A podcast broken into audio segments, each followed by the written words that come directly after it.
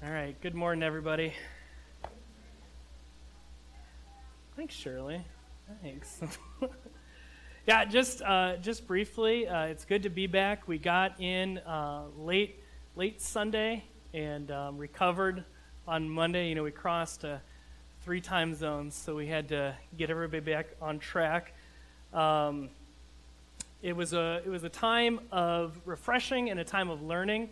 Uh, as you know, uh, we went through Chicago and saw some family and friends. Uh, we stayed long in the airport, uh, and our friends and family drove to us in Chicago, so that was exciting. We thought we'd try it.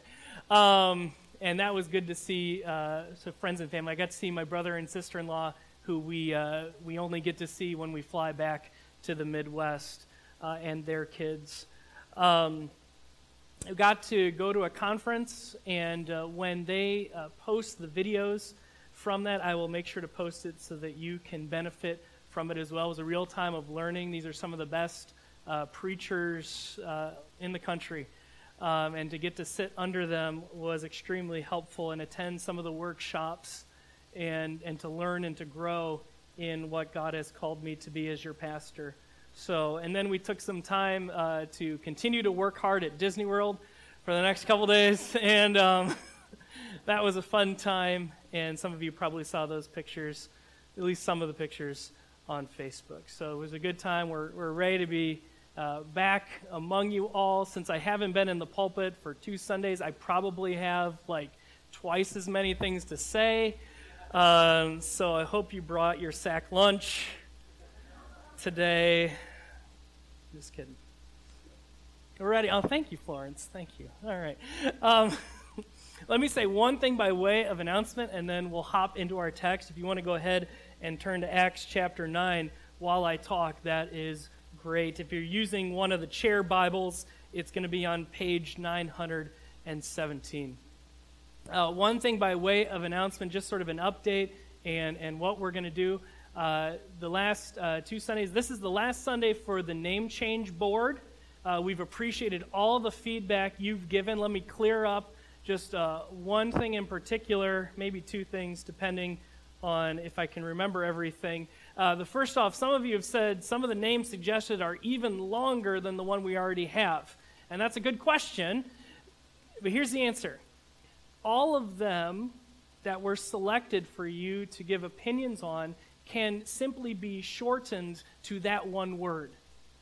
So let me give an example. If the, the, the, the one suggestion of hillside, okay, that can be shortened to Hillside Church, even if the full name is Hillside Evangelical Free Church. Or it can just be called Hillside. See that? So all of them can stand alone in that way. Okay, so that's why we're looking for your opinions both on the first word, which can be the only word, and then the rest of what you would fill in. So we appreciate all the feedback. Again, if you have questions, you know where I am. Um, you have my cell phone and email and Facebook. Uh, smoke signals also work. Um, and a nice letter.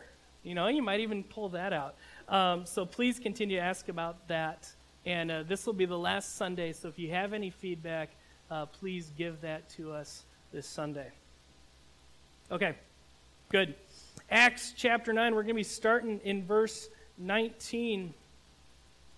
And I want to take us back a little bit into the story. This is a continuation of Saul's conversion.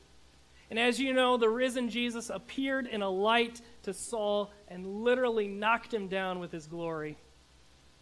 And as a part of that, the Lord sent a man named Ananias to, to lay his hands on Saul, to, to give Saul his sight back. And this is what God tells Ananias, because Ananias is rightly afraid to go, to go be in the same place as Saul, the religious persecutor. Again, Saul, the religious terrorist, as we've talked about. Okay, and so God says this in verses 15 and 16 to Ananias The Lord said to him, Go, for he is a chosen instrument of mine to carry my name before the Gentiles and kings and the children of Israel, for I will show him how much he must suffer for the sake of my name. And in those two verses, God in a sense, summarizes his call on Saul. And what we're going to see today is those two verses directly fulfilled in the verses directly after Saul's conversion. God did not wait to keep his promises.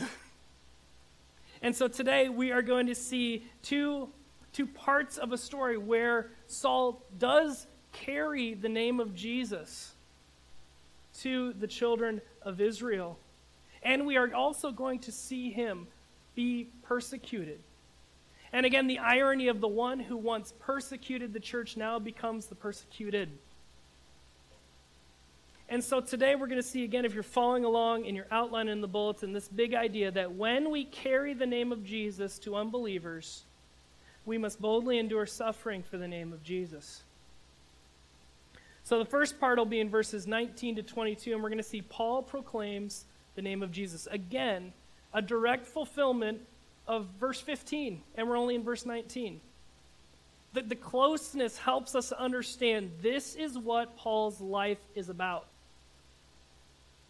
That this is what God has called him to do, and this is what he is going to do. The lack of space between these stories shows us the immediacy of the work that needs to be done for the gospel. And before I preach further ahead of my notes, let's look at the hostile environment in which Saul was preaching.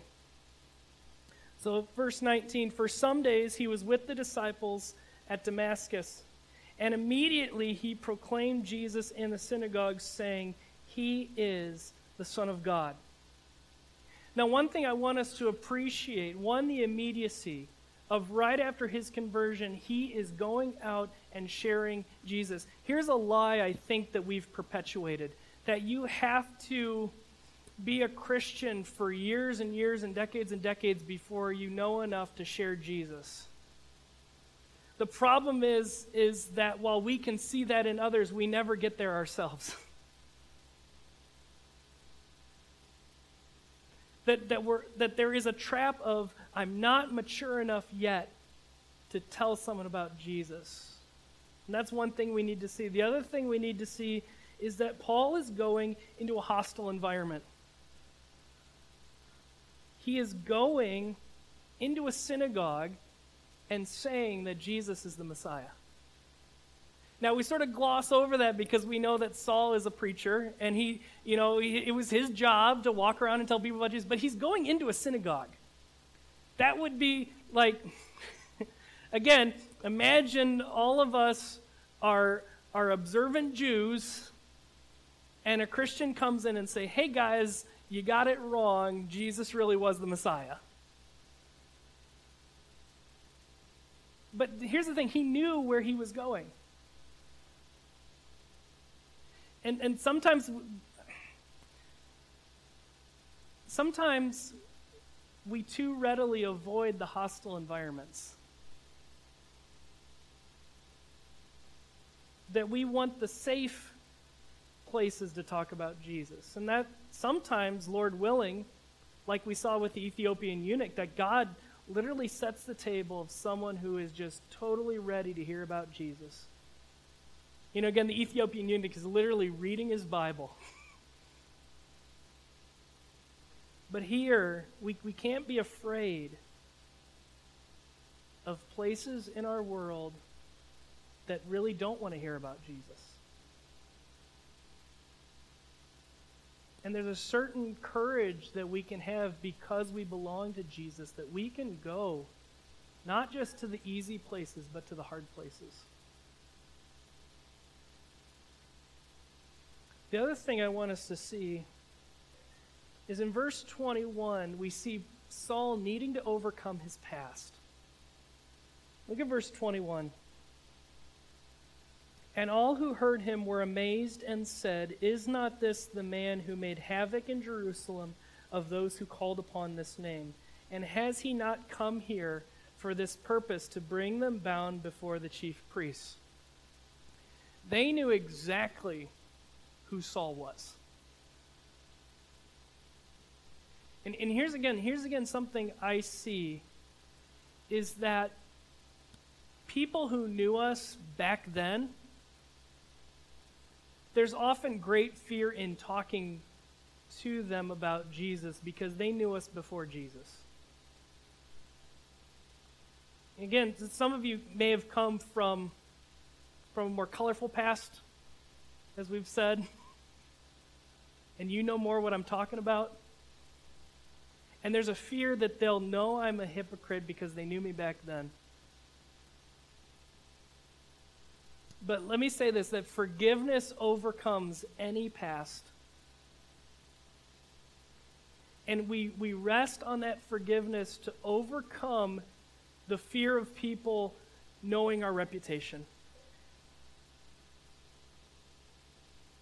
That Saul had a reputation, and he overcame that because he understood the forgiveness and transformation, transformational power of the gospel.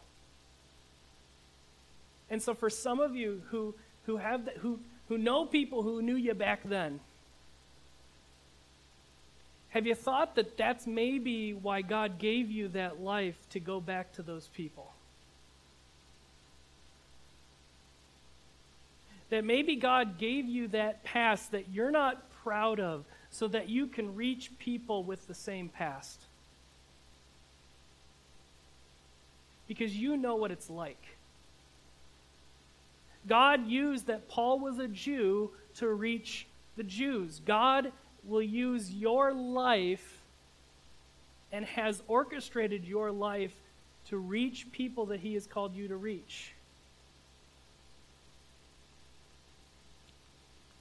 Let me suggest to you that God gave you that past for His glory and the spread of the gospel. Thirdly, I want us to see that Saul used his Bible when he was sharing Jesus. Look at verse 22. But Saul increased all the more in strength and confounded the Jews who lived in Damascus by proving that Jesus was the Christ. Now, make, let me make a little quick side note here. Look at the first description of Saul in verse 22. Saul increased all the more in strength. I want you to think about what that's saying. It's saying that Saul got better at talking to people about Jesus. Again, we know the end of the story. This is the Apostle Paul who wrote books of the Bible. You wouldn't, you, you'd think he'd be a natural. But that verse is telling us he needed practice. And again, why would we think we're any different? And why would we be ashamed of the fact that we need practice? Again, again, one of the biggest things I think that keeps us from talking about Jesus is fear. And one of the ways to overcome that fear is to do it. And again, there's no shame in that. There's no shame in, in, in not being great at it. Of, you know, let me tell you, I'll tell you this story. So when I was when I was in camp ministry, they gave us this wonderful acronym for sharing Jesus with people. Okay, it was ABC. Okay? ABC stood for admit you're a sinner, believe in Jesus, and commit to following him. It's great. Brilliant. So I was with the 8 to 10 year old campers, and I had this opportunity that this kid wanted to accept Jesus as his Savior. And I'm like, it is so simple. It's as simple as ABC. A is admit you're a sinner. B is B is B is And I just said, "Look, dude, I forgot what B stood for." so let's go back to Jesus. That's a J, I know. So A J C, but it'll work.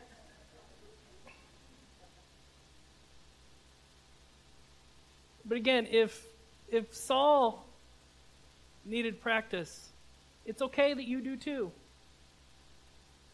Because he got better.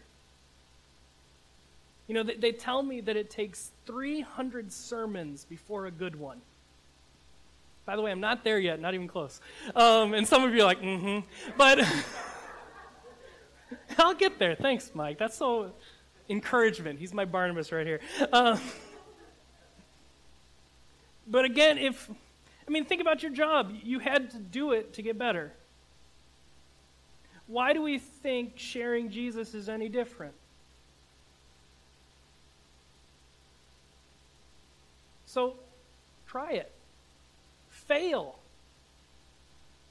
Look ridiculous that you can't remember B. But when you do, you will grow. And the more you do it, the more you practice, you'll increase in strength just like Saul. The other thing I want you to see is in addition to just doing it over and over and over again, he used his Bible. It says Saul increased all the more in strength and confounded the Jews who lived in Damascus by proving that Jesus was the Christ. This is for all my engineers and computer programmers and all you guys out here. So that word proving there is you gather the data and you make an argument and you present out of the data. Okay, very much a logic word. And so Saul took the data from his Bible about Jesus and then presented an argument to the Jews he was speaking to. And again, that's, that's so helpful for us that, that you don't have to come up with a 40 minute sermon when you're trying to share Jesus with someone. You can read to them. You can say, Can I show you something out of my Bible? Can I read it to you? You don't even have to memorize it. You just have to memorize what page, and you, even then, you use a bookmark. Right? So, Jesus page one, there. Jesus page two, another bookmark. You just fill your Bible with bookmarks, and you're good. But you don't have to do it alone. God's given you His Word. So you don't have to get stage fright that you'll say all the right words. And may, maybe you just don't like public speaking. Maybe that just maybe that just shuts you up like a clam. But God's given you his word where he has given you a gift where you can read and explain what Jesus has done. And you can help them draw the conclusion for themselves.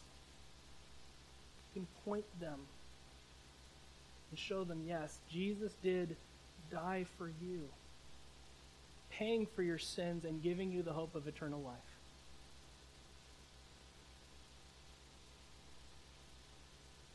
So, again, in, in, in fulfillment of God's call in his life, Saul is out there spreading the name of Jesus. But it's not all glorious. Again, sometimes when we read these stories in our Bible, we'll be like, well, yeah, man, if my life was like that, it'd be really easy. but we're reminded of the reality that there are those who are offended by the gospel and that there are those who are enemies of the gospel. So we're going to see not only did Paul carry the name of Jesus, but he suffered for the name of Jesus. Look at verses 23 to 25. Verse 23 When many days had passed, the Jews plotted to kill him, but their plot became known to Saul. They were watching the gates day and night in order to kill him. So, the first thing I want us to see is attempted murder. Again, because we know that it doesn't work, it's really easy to gloss over the fact that people were so mad at Saul for talking about Jesus that they literally wanted to kill him. Notice in verses 23 uh, and 24, it sort of begins and ends with death. So when many days had passed, the Jews plotted to kill him, and they were watching the gates day and night in order to kill him. Again, don't, there's no misunderstanding here. They wanted to kill him. But why? You ever thought about that? Why kill Saul? Let me share two thoughts of why. Number one, he was doing effective evangelism. He was sharing the gospel with people. In fact, in verse 25, it will reference Saul's disciples. So he had already made converts in the short time he was there. But the other reason is that there is there is power in the example of a convert. One of the lies, especially that you see taught in Islam, is that there are no converts from Islam. That is one of the things the Muslims are taught that there is no one who has been converted from Islam to another religion. There's a pastor named Thabiti Anyabwile who I have referenced uh, a couple times, but he is a converted Muslim. He was a Muslim and came to Christ. And so he apparently is one of these people that doesn't exist. And he says this in his book, um, Evangelism for Muslims. But no one leaves, this is a, a Muslim doctor talking, but no one leaves Islam because it is the truth. Show me one person who converted from Islam, and I will convert. So I said, You know, you're looking at a man who was once a Muslim and has converted to Christianity. For the first time, Jamel fell silent. He looked at me as if, as like he'd found some curious creature from a science fiction movie. Really? he asked. Really, I replied. With what looked like genuine curiosity, he asked, Why? Our job is to share the why. If you have become a believer in Jesus, you have a story that someone needs to hear. Of how could you coming out of that background come to Christ? Well, let me let me tell you.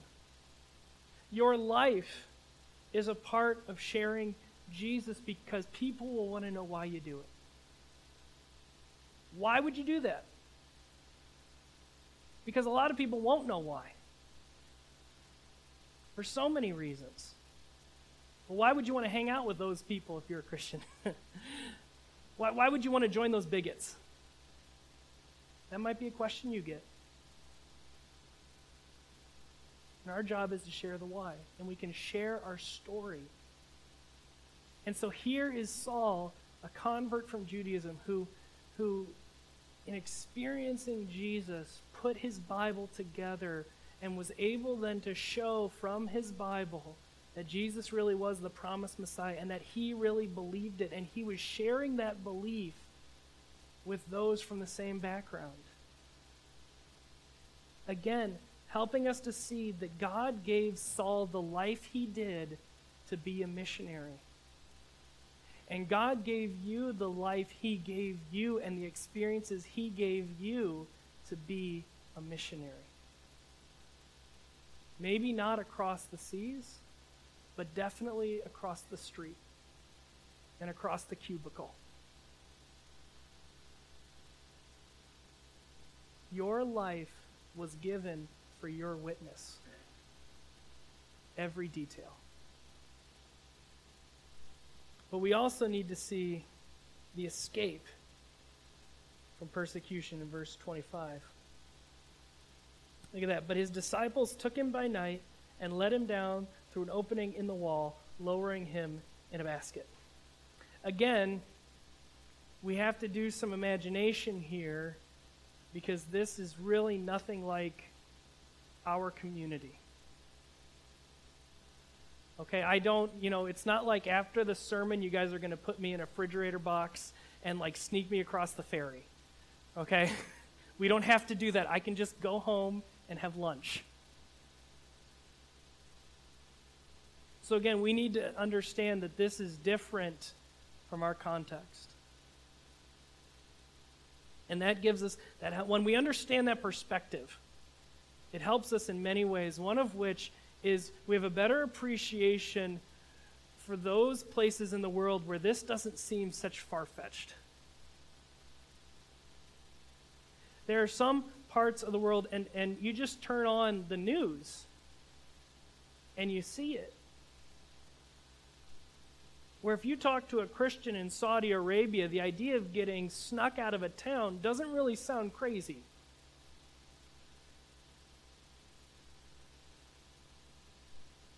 And so it helps us to understand what people in other countries are going through and how blessed we are to not experience the same level of persecution.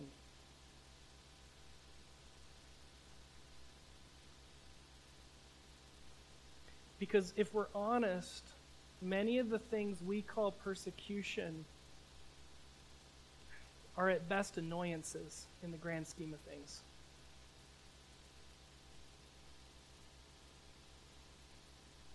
We need a global perspective to our faith because when we realize when we realize just how good we have it, the question is not do we have freedom or not? It's what are you going to do with your freedom? The challenge here is if Saul was preaching and sharing Jesus in this context, how much more should we? That's the challenge to us of because again, we I don't have to get lowered uh, in a basket. We don't need as a church buy like a gym-sized basket to get me, you know, across the ferry and, you know, out of the way of the authorities. We, we don't have to do that. But then the question becomes for those of us who live where we don't need human sized baskets, how are we stewarding the freedom we have?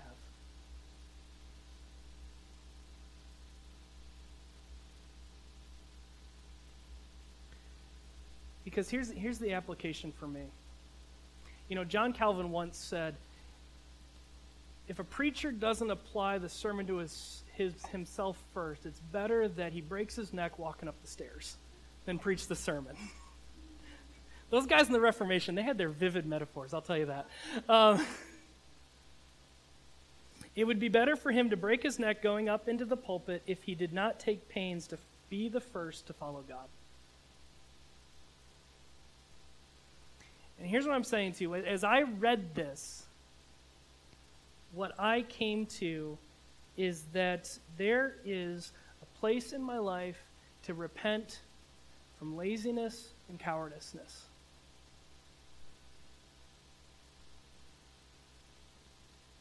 Looking at what Saul did, are we lazy cowards in our faith? How are we lazy, or how might we be lazy? Number one, quit waiting to share the gospel. Again, the, the, the time between his conversion and him going out and sharing Jesus, there's no time. It's the next story. In fact, we even in our in our Bibles we split up verses 19. don't wait. And especially don't wait for unbelievers to magically show up here on Sunday morning. That cannot be our outreach. That can't be the only thing we use to outreach into our community. is is let's hope and wish that someone actually walks in. Now, God can do that. Don't mishear me. But if that's what we're banking on for all that God has called us to do, that's a pretty flimsy foundation. So, like Paul, we need to go out and not just magically wish that people show up here. And then again, that idea of Evangelism is for the really mature. The problem with that is it always seems like the other people are really mature and not me. and I never get there.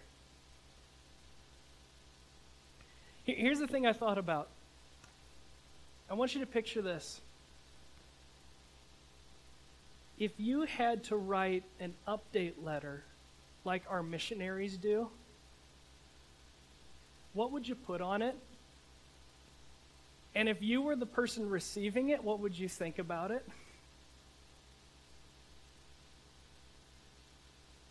I don't know, when I thought about that, that's a lot to chew on. If I actually wrote down and sent it to someone, would I scrutinize it the same way that I tend to scrutinize other people's update letters?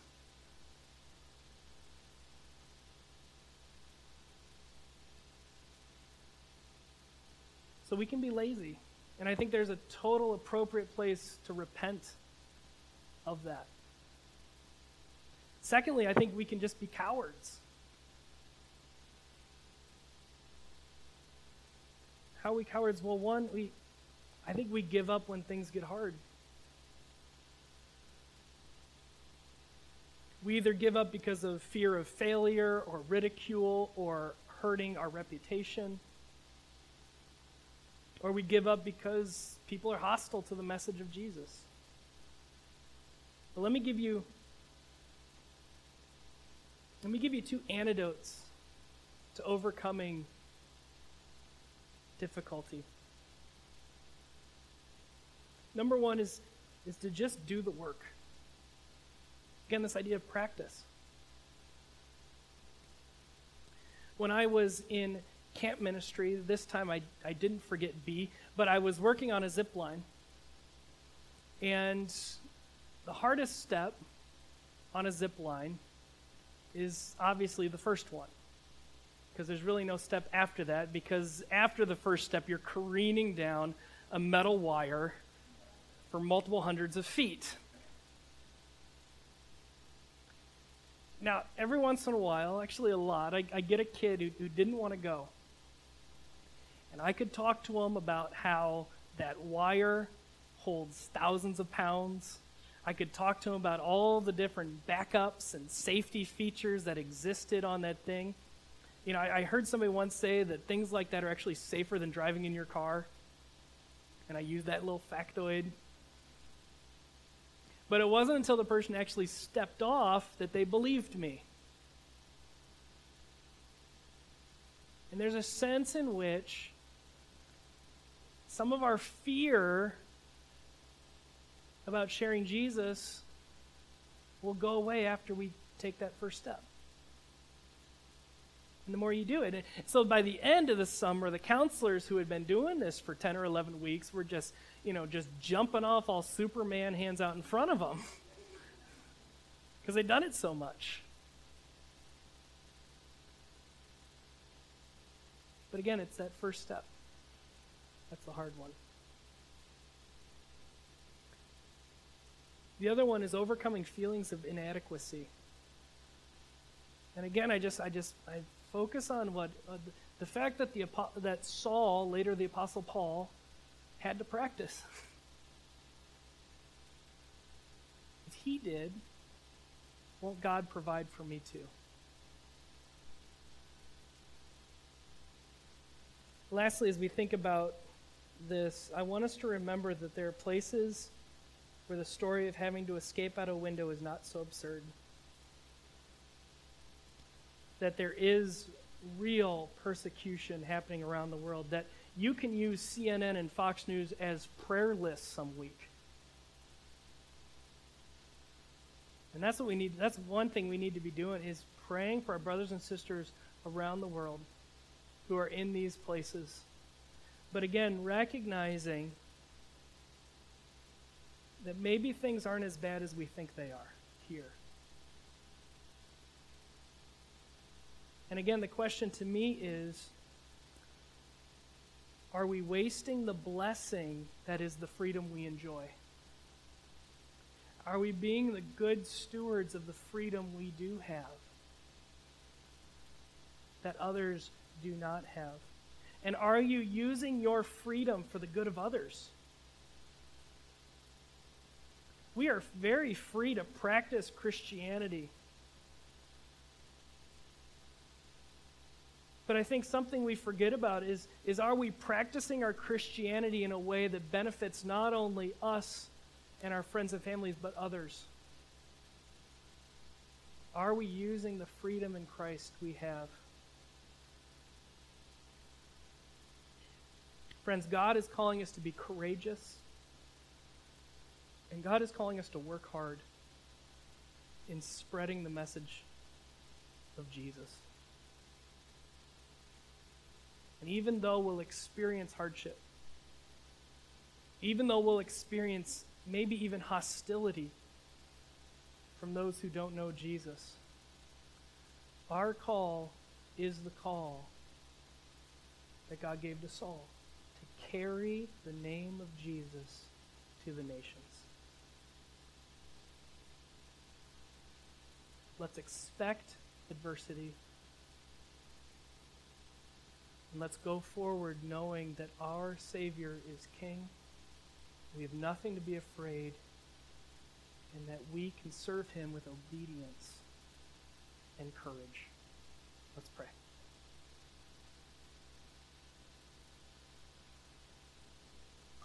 Father God, we thank you for the story of Saul in that he was obedient to your call to carry the name of Jesus, to carry the message, the good news of the death and resurrection of Jesus Christ on behalf of sinners. He was obedient to that call. God, that we would be obedient to go out with that call, that we would not that we would not be content with just waiting for people to come and see us, but that we would go out with the message, that, that you would help us to repent where we need repentance, and that you would give us courage and stamina as we take the message of the gospel to the nations. We pray this in Jesus' name. Amen.